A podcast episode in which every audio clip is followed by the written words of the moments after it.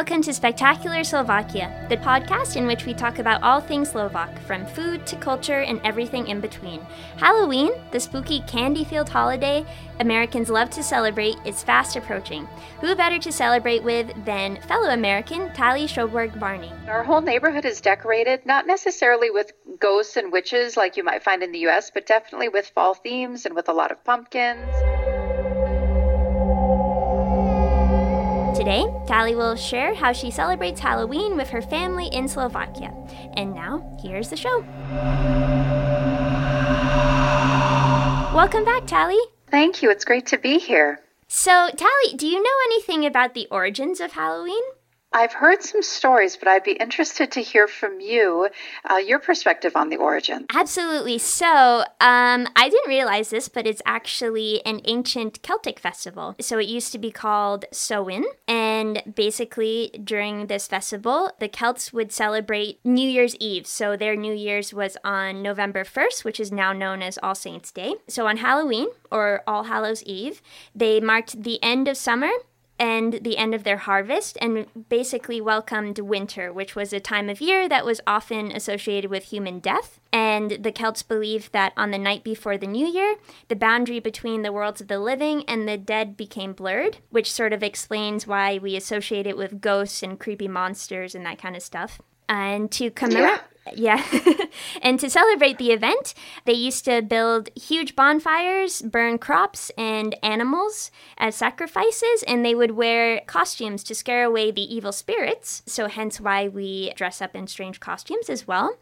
But America was not introduced to Halloween until the second half of the 19th century when Irish immigrants who were fleeing the Irish potato famine basically introduced this holiday to Americans. And uh, what I found interesting was trick or treating basically started because in the past, poor people would visit the houses of wealthier families and they would receive food. In exchange, they would pray for the souls of the homeowner's dead relatives. And this practice was later taken up by children who would go door to door asking for gifts like food, money, and ale. Um, now they just basically get a lot of candy.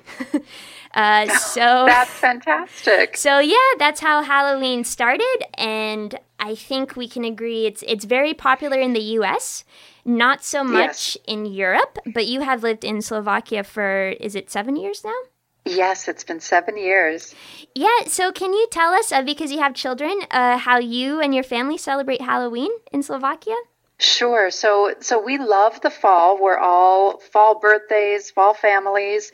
Uh, we hold an annual Halloween party for friends at our house. So every year we open our doors and have a big party.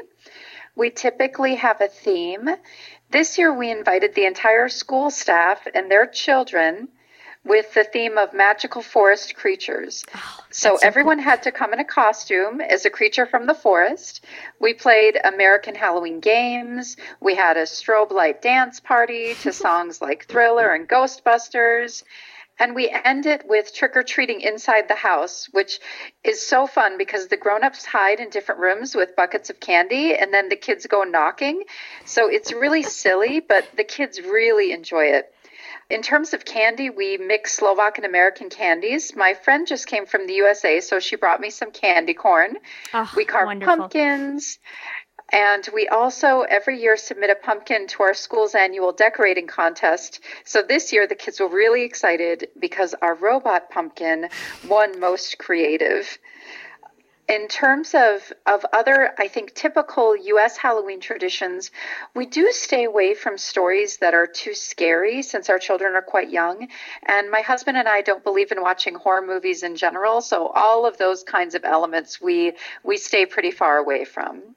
Okay, I, I like that. And congratulations on winning the pumpkin contest. Thank you. okay, and so when you lived back in the US, I guess it's been a while.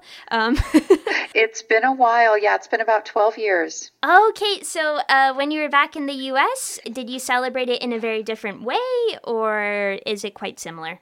Well, I would say the candy is at times different as well as the activities. When I was a kid, we always did apple bobbing, and we tried that here at a Halloween party a few years ago, but the parents didn't like it because it was too many germs during flu season. You know, apple bobbing is where you stick your face into a bucket of water and try to grab one of the apples with your mouth. But I, I also think the Halloween that I remember as a child, the trick or treating, we used to run around the neighborhood after dark for hours. And I'm just not sure that that's still the case in much of the United States. We're really lucky because we spend the summers now at a small lake in Michigan. And we have a lake association that every year in August does an old fashioned trick or treating around the lake for the kids in the summer. So my children have an opportunity to experience more of a traditional Halloween like my husband and I had as children. Oh, that's wonderful. You know, you're a mom, but you're also a school counselor at an international school in Bratislava. So during the school day, do you celebrate Halloween with your students?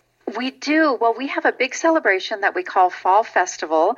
We don't call it Halloween because we try to respect all perspectives on the holiday, but it's a key tradition that brings our school together to celebrate the change in the seasons, friendship, and connection that our families in the school share. So it really celebrates the season of giving, but also represents its playfulness. Parents and children take part in various activities and they carve pumpkins together. They decorate the school with all kinds of creations that they've made. And we have themed games, craft stations. We sell all kinds of pastries and uh, the kids just really enjoy it and the parents enjoy it too. One of my favorite aspects of this night is the way that our high school students dress up and they run games for the younger children and the children can win little treats. Aww. and then the parents decorate their cars in the parking lot and we do a big trunk or treat which is this activity that's sort of like trick or treat only it happens just with cars being decorated and children can get treats from the different cars. So oh, it's a great. lot of fun because everyone goes all out. And then during our school day at the elementary campus, we have a costume walk. And as an American, you remember this you bring your costume to school and you change into it, and then you walk around the gym to sort of this Halloween music and everybody claps for you and you get to show off your costume. So our kids and our students get to participate in that every year and they really look forward to it. Yeah, that sounds like loads of fun. Can I come? Great. And so, for some parents, the scariest part of Halloween is actually all the sugar their kids consume in one night. So, do you believe yes. in a candy filled Halloween, or do you try and reduce the sugar intake? Is that even possible on Halloween? no, we pretty much let the kids go crazy. When when I was young, my older sister used to save her candy. We would both go trick or treating for hours, and she would save her candy and just eat one piece a day because she wow. had such great self control. And I would eat all of mine at once and feel sick and then I would be jealous that my sister still had her whole bag. And it's funny because I see this dynamic with my own children. My daughter loves to eat as much candy as possible, and my son is quite careful about saving his. But at our Halloween party, we let them eat what they want. They get to stay up late. And then eventually we see that there is a sugar crash around 10 p.m. And that's when we know they're done. Oh, gotcha. and so you actually live in Dunajská Lužná? which is a smaller town or, or city outside of Bratislava. So, do your Slovak neighbors know about Halloween and how Americans celebrate it? Yes, so I'm so glad you asked this question because our neighbors are so fabulous. They're actually having a neighborhood trick or treating event. Oh. Yeah, and they're so kind. They wrote it down in English to make sure that we could take part since they don't trust our Slovak language. Uh, but we made we made in preparation for our costume party. We made these shrunken apple heads and we put them on the points of our gate and our front lawn, and our neighbors really thought that was fun. But our whole neighborhood is decorated not necessarily with ghosts and witches like you might find in the US, but definitely with fall themes and with a lot of pumpkins. So it's like more of a harvest event, but with the leaves changing, everyone's garden looks just so fabulous. And the whole neighborhood is coming together to do this American style trick or treating event, which I think is just really exciting and, and fun for the kids. Yeah, that sounds wonderful. And so the day after Halloween, Slovaks celebrate All Saints' Day, uh, which is a more somber occasion in which they visit the graves of their family members and honor them by lighting candles in their memory. So, do you recognize this holiday and participate as well? We do. We always get candles and we go to the cemetery to light them. This is a special day for us since I lost my father and my husband lost his stepmother in recent years. So we were really close to both of them. And what we like to do is we like to light candles and we tell stories about people in our family that our children are too young to remember. So it becomes an important day for us living here. But it's one of these special rituals that we will carry forward for the rest of our lives, no matter how long we live in Slovakia. And this night, I don't know how it is for other families, but for us, it typically involves a lot of tears on my part. Mm-hmm. But I think it's it's good for our children to see how hard we love and that missing people and honoring them it's just part of the natural circle of life.